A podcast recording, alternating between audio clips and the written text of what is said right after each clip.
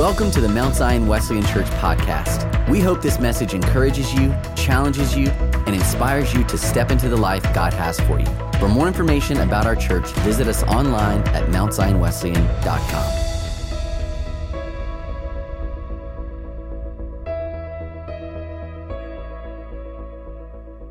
So we're continuing on in our series in John. But before we go there, everybody turning around in your Bibles. We'll be in John chapter nine if y'all want to turn there. I want to give you a little bit of back history real quick. Follow along. We're going to do a quick history lesson. Um, so the year is about seven hundred B C, before Christ. Um, Israel, in Israel, Hezekiah is the king at this time, and he hears that Assyria is planning to invade the nation of Israel.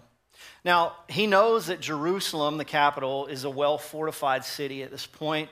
It's got a good structure, they've got a good army and all that kind of stuff, but there's one issue that they have that they are missing. There's an exception, and it's in fact a pretty significant one. They don't have a water source inside the city. So, per the norm, I have a graphic that I would like to show you. Um, Hezekiah commissions the digging of a tunnel. So in this picture that's coming up right here, this is Israel. And on the side over here, where see where it says Gihon Spring, right there on the far right-hand side? That area is called the Kidron Valley. And Hezekiah commissions a digging of a tunnel, uh, marketed there by the blue line. And yes, it is S-shaped, curvy, crazy.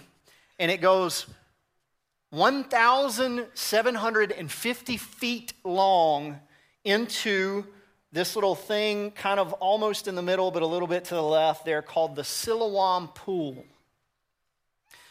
Now, at certain points, that cavern is about one hundred forty feet below ground level. And he commissioned this digging through solid rock.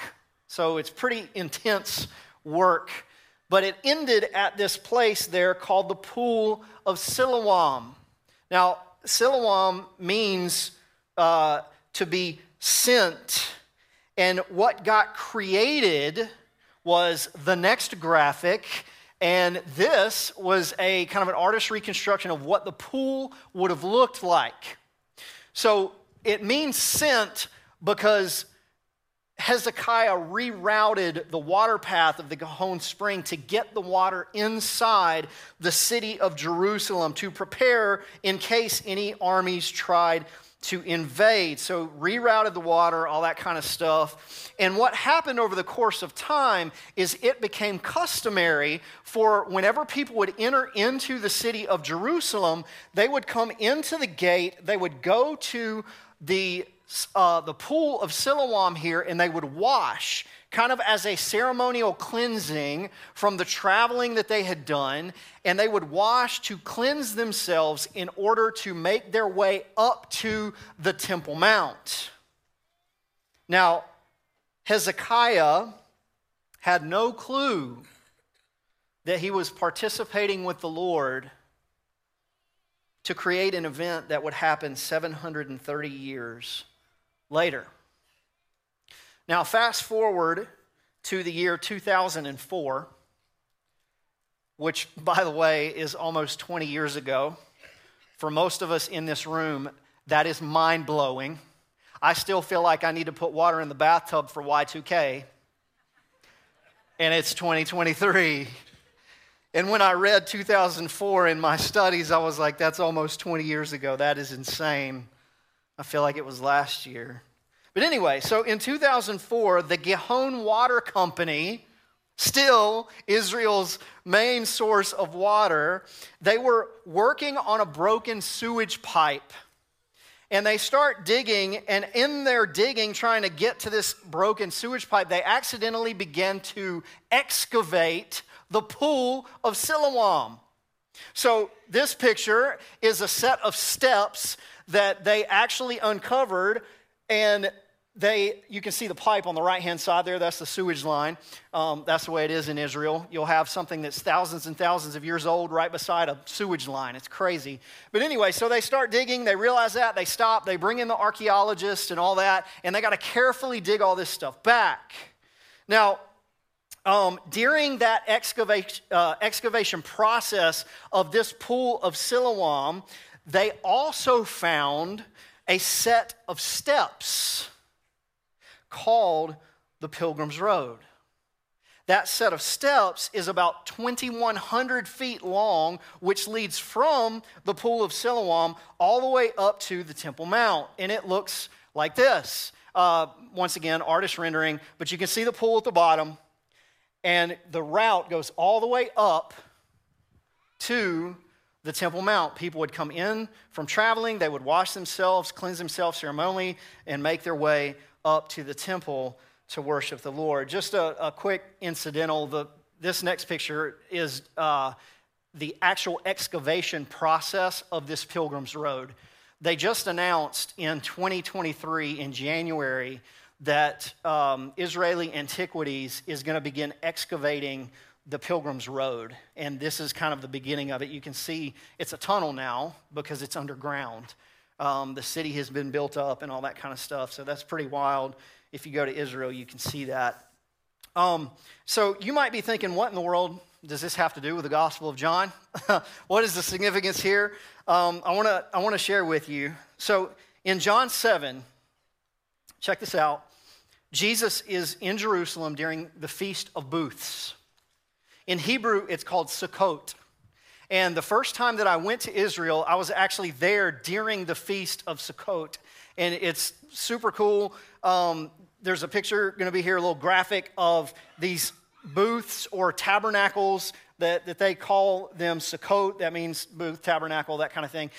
All throughout Jerusalem, all throughout Israel, Jewish families would construct these little tabernacles or these booths, and they will sit out under them. They'll eat food. Uh, it's a seven-day feast, and they hang out, they worship, they sing, uh, they spend time with their families today. Like, this still happens during the Feast of Booths. But this feast was held at the end of summer during the dry season, at the close of the dry season, as a reminder of God's provision to the house of Israel during their wandering season, and as they were promised to move into the land of Canaan, um, that God was their provision.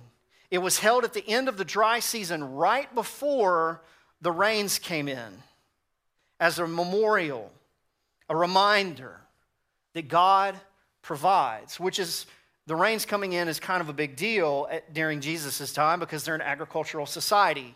They need the water to show up. So catch this. During the feast, each day of the seven days, the high priest in Jerusalem would lead a processional of people in Jerusalem down to the Pool of Siloam. So get the graphic, the picture in your head, down to the Pool of Siloam with this big golden jar. And they would be singing, praising the Lord, uh, worshiping and dancing. It was a very festive event because they're believing that the rains are coming, that God is providing. And they would take this jar and put it, uh, fill it up with water and carry it from the, pil- the Pool of Siloam all the way up to the temple. They go inside the temple courtyard area where the altar of sacrifice was, and they would pour the water onto the altar of sacrifice. Now, this symbolized the anointing of the altar to initiate and invite God's Spirit into the place. It was an initiation or a sign act of them saying, God, we trust you. We're depleting our water sources, and we're believing that you're purifying this place. Your Spirit is going to come and rest again and send the rains. They would do it once each day for six days, and then on the seventh day, they would do it seven times. So catch this. In John chapter seven, verse thirty-seven through thirty-nine, it says, on the last day of the feast, the great day, the one where they do this seven times, Jesus stood up and cried out, if anyone thirsts, let him come to me and drink. Whoever believes in me, as the scripture has said, out of his heart will flow rivers of living water. Now, this he said about the Spirit, capital S, Holy Spirit, whom those who believed in him were to receive. For as yet the Spirit had not been given, because Jesus was not yet glorified. Now, the reason why Jesus did this, catch the visual. Jesus didn't go off to a corner and whisper, hey, if anybody believes in me, during the middle of one of the most important ceremonies of their day. Jesus stands up in broad daylight in the temple as this ceremony is going on and says, I am the living water. If you believe in me, out of your heart will flow rivers of living water. Jesus wanted to point the people of Israel back to multiple prophetic words from the Old Testament regarding this, but one in particular that I want to point out this morning. Watch this. In Zechariah chapter thirteen, verse one, it says, on that day there shall be a fountain opened for the house of David and the inhabitants of Jerusalem to cleanse them from their sin and uncleanness. Jesus is saying to the people symbolically as they're making their way from the pool up to the altar, he's saying, I am that. I am the living water. Come to me, receive me, and out of your heart will flow this fountain. Coincidentally, if you go back just a few verses in Zechariah chapter twelve, it talks about God pouring out his Spirit of grace and mercy on Israel when Israel, catch this, looks on him on whom they have pierced. Every single thing that Jesus did and everything that he said was intentional. It was imagery. It was intentional. He was wanting to pull them in to show them how he's fulfilling all of the prophetic words of the Old Testament and how he is the fulfillment of the prophetic word of a coming Messiah. Which leads us to the text that we're actually going to unpack this morning. How about that for an introduction? We've only got about two and a half more hours. You did get the email about bringing the pack lunch. So we're in John nine, just like I promised. Jesus is still in Jerusalem. This is a week to a couple weeks after the Feast of Booths, or what happened in John chapter seven, where he stood up and said, I'm the living water. And in John nine, he's still in Jerusalem. Verse one, it says, as he passed by, he saw a man blind from birth, and his disciples asked him, Rabbi, who sinned, this man or his parents, that he was born blind? Jesus notices this blind man. Now, whenever I study Scripture, one of the things that I always like to look at is something called etymology, or the study of where words come from. Um, I think that's important to understand the formation of uh, these original words and languages and how we got them. Uh, so, for instance, the reason why I think this is important is let's look at the word blind. Okay? The word blind in Greek was developed from two different words. And the oldest word essentially means to block off or to stop the flow of, like a dam. Okay, so catch the visual here. Blindness means that the flow of vision has been stopped, right? So the original word means to block off or stop the, the flow of. There's also a second word that of where we get the word blind, and it means this, to puff up or to expand. So once again, catch the visual. Because something is expanding, it is stopping the flow of, like how a dam, it's damming the thing, it's stopping the flow, therefore, blindness. Another um, figurative part of the language of when it says to be puffed up also means pride, to be proud. So blindness also is used figuratively in the sense of when we operate out of pride, sometimes there's areas of our life that we can't see properly and we become blind in that area, right? Y'all are familiar with the concept. We've said it uh, tons when we're talking about, you know, ourselves, and sometimes when we're gossiping about other people. So go repent of that in Jesus' name right now. I'm just kidding. Uh, but I am serious. I do that, so I'm going to repent. Anyway, somehow, uh, these guys know that Jesus, or excuse me, that this man is born blind. Now, I don't know if Jesus has had a conversation with this blind man. I don't know if uh, maybe because he's potentially begging. Um, a lot of times people that had infirmities were beggars. That was their uh, place in life. So maybe he's telling his story or something like that. But anyway, the disciples immediately moved to a cause, right? They want to know why he's blind. And they they ask, is it is it his sin or is it his parents' sin? You see, as humans, we're always looking for a reason things go wrong. We're always trying to assign, I guess, blame, for lack of a better word, for why something has happened. In Jewish thought, if someone was born with an infirmity, it was either because of a generational sin that had been passed down, or it was because the person, they believe, sinned in the womb. Uh, for instance, in extra-biblical writing and rabbinical writings of this time, uh, they believe that, uh, like for instance, with Jacob and Esau, the reason why Jacob was chosen and Esau was not is because they believe that Esau sinned in the womb.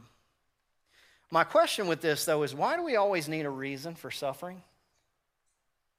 Why do we need to assign blame to something? You see, I think because we see so much cause and effect in the natural world that, that we live in, it, it's normal for us as humans to try to connect the dots, to figure out a, a logical flow in, in an equation, you know, A plus B equals C. So Jesus gives them an explanation, but it's not the one that they're thinking of. It's neither the sin of him or his parents. So Jesus' explanation is in verse three. It says this, look, Jesus answered them, so he's explaining to them, it was not that this man sinned or his parents, but that the works of God might be displayed in him. Now, there have been all kinds of attempts by theological scholars to try and explain away how a good God could allow this man to live his life all the way up until this point blind just so Jesus could heal him. When we read the text, a lot of times that's one of the places where our mind naturally flows. So you're telling me a good God is going to allow this man to grow up blind just so that Jesus can interact with him in this moment and be healed. That's what the passage reads. It says, so that God would get glory for his, for this moment. Honestly, to our natural selves, that's a hard pill to swallow. I mean, I, I'm just being real. I don't want to be that guy. I don't want to be blind for a season of my life just so that I could have a miracle. Now, I don't have time for a dissertation on this, but I want to give you quick, four quick things, okay? Here's the reality. First off, God didn't create evil and by default, sin. What he did create was beings that have free will. Meaning, he created beings with the capability of choosing sin.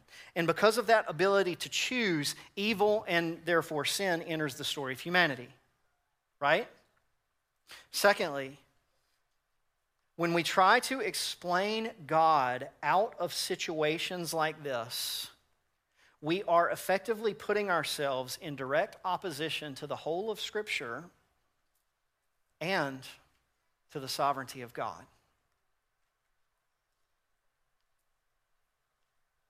In Exodus chapter four, when God is talking to Moses, Moses says, God, I don't want to lead the people of Israel out of captivity in Egypt because I can't speak well. I'm not a good talker. And God tells Moses in Exodus chapter four, listen to this, God says, who has made man's mouth? Who makes him mute or deaf or seeing or blind? Is it not I, the Lord?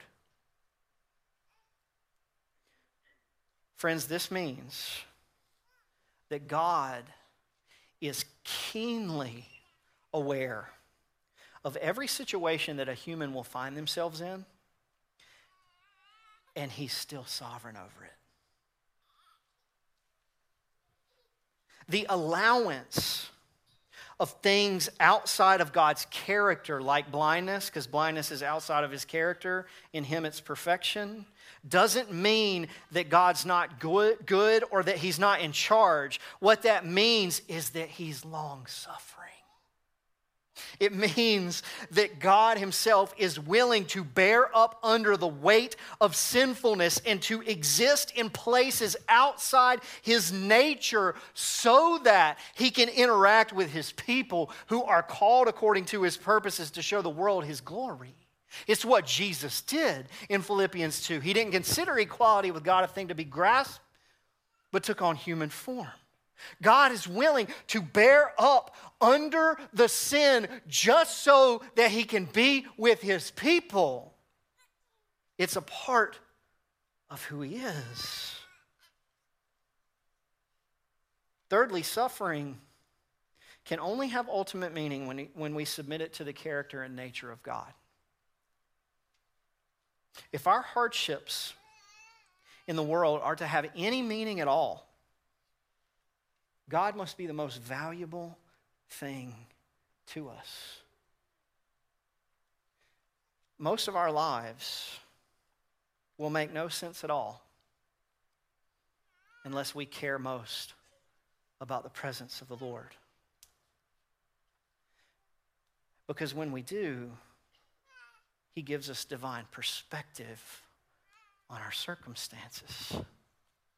Have you ever been flying on an airplane? You know, you're going through like that turbulent moment where you look and there's clouds left and right and it's kind of crazy, and then all of a sudden, boom, you bust through the top of the cloud stratosphere and it's gorgeous and it's smooth sailing. That's what I think about with the presence of the Lord, is that our body and our soul are consistently experiencing turbulence, craziness going on physically, sometimes mentally, emotionally, all this kind of stuff. But when we get into the presence of God, when our spirit connects to God's Holy Spirit through prayer, through fasting, through re- reading his word, through being intimate with him, it's like all of a sudden none of the turbulence matters because boom, our spirit pops through the cloud. And we can see clearly for the first time. That's God's divine presence. That's God's divine perspective that he's giving us. When God gives us his divine perspective, just like Jesus had in this situation, the natural miracle is secondary to the gift of intimacy that he is offering to us. The gift of encountering his presence daily until his return and we walk in perfection. The physical miracle is secondary to our desire for the presence of God. In Second Corinthians twelve, Paul talks about this thorn in his side. Now, scholars have no clue exactly what that is and all the kind of stuff. There's tons of different um, suggestions or whatever. But in the passage, Paul says, I prayed three times that the Lord would remove this from me. And it wouldn't go away. And watch this. God says to Paul, my grace is sufficient for you, for my power is made perfect in your weakness. Friends, when we're given God's divine perspective, that healing is secondary to the presence. I had the opportunity um, uh, several years ago, a friend of our family's was walking through cancer, and I had the opportunity and the gift, and I do mean this as a gift, to watch her pass from death to life.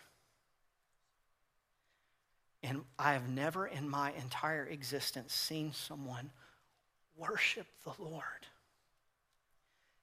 even though their physical body is going away. This woman, as she's breathing her last breath, has her hands up. And what I was reminded by was when Stephen was stoned. And it says the heavens open up. And he said, I can see the Father. That's divine perspective. And the miracle is not physical. It's so much deeper than that. Do we want physical healings? Absolutely, praise God. But it's secondary to the divine perspective that he gives us when we submit to his presence. In verse four, Jesus says, we must work the works of him who sent me while it's day. Night is coming when no one can work. As long as I'm in the world, I am the light of the world. Now notice the connection here between day and light and this miracle of being able to see that's about to take place. Jesus is telling his disciples a couple different things. The, the first is he says we, meaning them and Jesus. What that also means by default is that we are invited to participate in being the presence of God in this community. In Matthew five, Jesus tells his disciples, you are the light of the world. You are a city on a hill. That is what we are called to do. Here, we are invited to participate with the presence of God to bring the light of Christ into the lives of those around us. Small encouragement here, maybe a little bit of a push. Have you ever been walking through a grocery store, for instance, and you see somebody you know, and you talk for just a minute, and they say something like, oh, I'm having a really bad week right now. You know, just things are not going well. What if you said, not, hey, I'll pray for you, see you later, but you stopped in the middle of a grocery store and said, can I pray for you right now? Whoa, scary. It might be time for us as believers to grow a little bit of a backbone and to actually put into action with our words what we read and what we believe to be true. Have you ever had a moment where maybe the Lord brings a scripture to your mind or like an encouraging word or something like that? Share it. Be bold in your faith. Scripture says we're the light of the world. Yeah, we might not necessarily be participating in like some sort of crazy miraculous thing where some blind person be, is able to see, but you might be bringing light into the life of a person who needs encouragement, which is just as miraculous. I can say that I've probably prayed over hundreds of people and probably can count on two hands how many I've actually seen a physical miracle happen. But I can tell you hundreds of accounts where in my own prayer time, the Lord brings a passage or a picture in my head or, hey, you need to encourage John or you need to call this guy and say something, and I just do it. We need to be willing to be the light of the world. Those are the day works that God is encouraging us to be aware of. Now, verse six, it says, having said these things, catch this, Jesus spit on the ground and made mud with saliva. Then he anointed the man's eyes with mud. That's gross. I'm just going to be honest with you. I mean, can you just picture this with me? This blind guy, and Jesus like, hang on one second.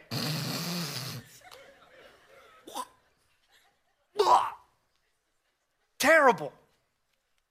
Now, there's all sorts of conjectures regarding why um, Jesus did this. He actually did it three times, uh, twice in Mark, once in Mark seven, once in Mark eight, and once in here in John nine. John, uh, Jesus utilizes his own saliva to do something miraculous. But, you know, I guess if someone was going to spit on me, Jesus would be the one that I'd be okay with. You know what I mean? Now, I don't know why he did it this way, but I do think it's interesting because specifically, uh, it's almost as if Jesus is pulling back from the Genesis account where it says God formed man out of the dust of the ground. It, it, the symbol there is, is, is God like creating with his hands. Another thing that I find interesting is that in uh, Judaism, according to the rabbis, this healing was done on the Sabbath, and kneading, like kneading dough or making mud would be, would have been considered work. So one of the reasons I think Jesus did it also was to stir up some controversy, to get them to push out of their own Jewish belief system. But watch this. In verse seven, Jesus said to the man, go wash in the pool of Siloam, which means sent. So he went and washed and came back seeing. So catch this. The man is sent to the very pool where just a few days earlier, the Jews witnessed Jesus declare himself to be the source of living water and the promise of the Holy Spirit being poured out upon those who believe in him. At this point in history, that pool had become a symbol of God bringing salvation through a promised Messiah. In the, the book of Isaiah, chapter twelve, verse three, it says this, with joy you will draw water from the wells of salvation. Isaiah was alive during Hezekiah's time when the pool was constructed. And so this passage, this prophetic word out of Isaiah got connected to the pool of Siloam. So when they would come down with that gold jar and fill up the water, they are basically recounting this story or this prophetic word in Isaiah twelve where it says, with joy you will draw from the wells of salvation. That passage got connected to the promise of the Messiah coming to bring his Spirit to pour out over Israel, over Jerusalem. That's the reason when they traveled in, they washed in this pool on their way to the temple. And that's the reason why they filled those gold jars up and poured them on the altar. You see, Jesus was wanting them to put the pieces together. He was wanting them to catch the puzzle pieces and put them all together and go, oh, he's the Messiah. I get it. He's literally laying out the plan of salvation and the promise of the Holy Spirit in the very sign acts that these religious people had been doing, catch this, for hundreds of years. seven hundred thirty years, the people of Israel had been doing these sign acts. They had done it as a tradition. The Messiah is there at this moment. He is opening the eyes of the blind, but they can't see it. Now, because of this man's infirmity, the blind man was seen as a social outcast. He wasn't in the upper echelon of the religious system of that day. The religious leader saw him as a sinner because he carried the curse of blindness. The funny thing is, is in the spirit realm, they were the blind ones.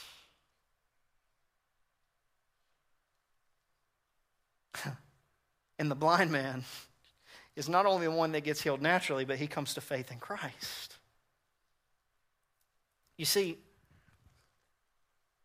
that's what religious pride does to a person. In Second Timothy three five, it says that there's an appearance of godliness, but it denies the power of God. Religious pride blocks the flow of God's drawing. It stops it up. It dams up God's drawing in our lives, and the result is spiritual blindness because of pride. The religious leaders got puffed up, the flow got stopped, and spiritually speaking, they're blind even though they could see. They're blind to the very move of God that was right in front of their eyes. Catch this. Jesus' now word, the word that he, when he stood up and confessed in that moment, I am the fountain of living water, followed by the demonstration of the blind man being healed in the Pool of Siloam, where they were believing the Messiah's coming with salvation. That was their sign act. That was their tradition. That was their history. This was a template that Jesus was showing the people of how he is imparting faith into Israel and into our hearts. Jesus brings revelation. He declares, I'm the living word, I'm the living water, and then he does something. He demonstrates it with an encounter. It's revelation that leads to encounter. The people, however, in this story are too busy with their traditions to be bothered by what Jesus was saying and what he was doing. Friends, catch this. Tradition isn't bad, but it is yesterday's word. Tradition is not wrong, but it's yesterday's revelation.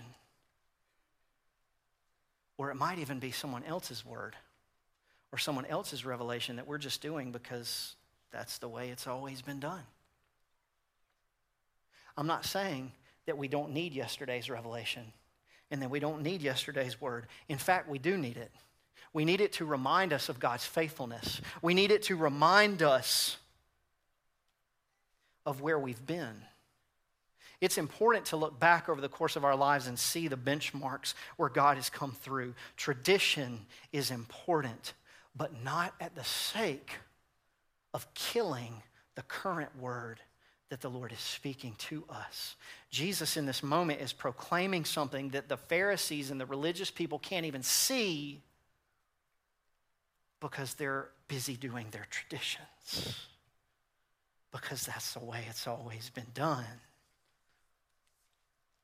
Friends, we need today's word for sustenance, for direction, to push us into obedience. We need the word for today to push us into places that we may never go. In Romans ten seventeen, it says, faith comes from hearing, present tense, not from having heard.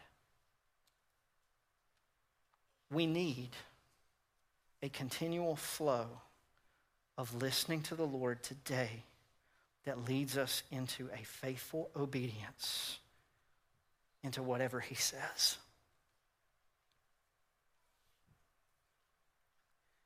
You see, the Jews had all the elements.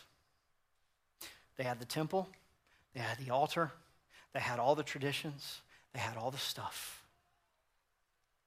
But they missed the Savior. They missed the presence of God. So my question as we close is this.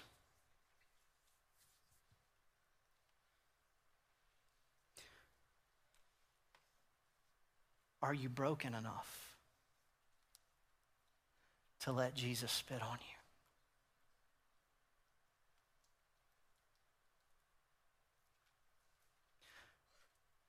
Are you humble enough to listen to the Lord no matter what he says or does? If Jesus would have gone to a Pharisee and said, hey, you're spiritually blind. I need to spit on the ground, and, and I'm going to do this. And he starts spitting on the ground and making mud. The Pharisee's going to go, nah, no, no, I don't want that. That's offensive. I don't want your spit on me. But when you're broken and you know daily that you need the touch of the Lord, I'll take Jesus' spit over Jesus turning his back on me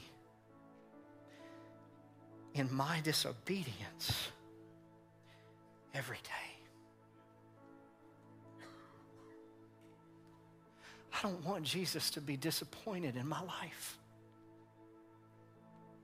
And if it means I got to let him spit on me to encounter his presence, I'll take it. I'll take whatever he wants to give me. So my question to you is, are you humble enough to receive Jesus in the way that he gives himself to you? Or are you so stuck in tradition or pride that you can't see him? I promise you, the Lord wants to press you and stretch you beyond what you're capable. I don't know what y'all's stories are in this room, but I can promise you there's not a single person in here that is quote unquote too far gone that the Lord can't meet you where you're at. My story has been all of this in the flesh and in my soul. But thank God that he's willing to meet me in my crazy. He's not waiting on me to get it. He's like, I'll go bear up under that sin because I love you. And the crazy thing is, is when he meets us at our point of crazy sinfulness, he goes, I don't want you to stay there. That's when he begins to stretch us. That's the flesh getting burned off. The flesh burning off is not fun, by the way. But that's what the Lord wants. So if you would, bow your heads, close your eyes. We're going to sing a song of response. Here's what I want you to do.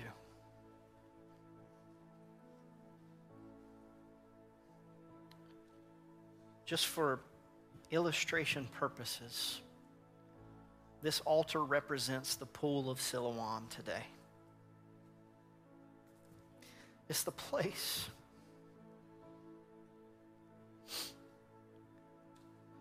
where we meet our Savior. That blind man had to let Jesus spit on him, and then he had to go. He had to take a step of obedience in order to encounter the miraculous. And so I'm not saying that there's anything mystical or magical or special necessarily about coming to this altar, as much as it is a sign act of just saying, hey, God, I want to be obedient to you. So if you need a physical healing in this room, come to the pool. If you need a emotional or a soul healing in this room, come to the pool. Meet with the Savior. We want to pray with you. We want to anoint you. We want to believe with you. But more importantly, we want to encourage us as a body of Christ to submit ourselves to the presence of God in whatever way he asks. So, Father, seal up this word right now. And I pray that we would move and act in obedience to you. Thank you, Jesus. Their altars are open as we close in this song.